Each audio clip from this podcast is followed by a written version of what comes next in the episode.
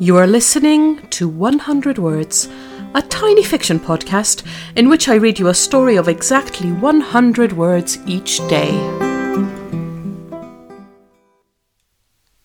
Episode 181 Dice. Next, dice the carrots, the recipe says, so he does, finding himself unreasonably irritated by the imprecision of the instruction. Almost all the pieces have curved edges. They're not really dice, are they? Of course, his real irritation is directed elsewhere, but the carrots make a handy proxy. He pushes down the blade a bit too forcefully and cuts into his thumb.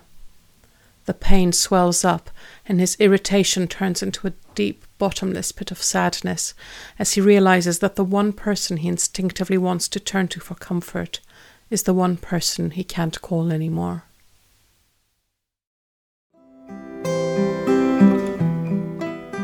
Thank you for listening to 100 Words.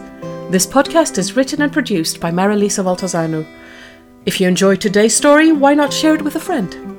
Don't forget to tune in tomorrow for another 100 Words. Goodbye.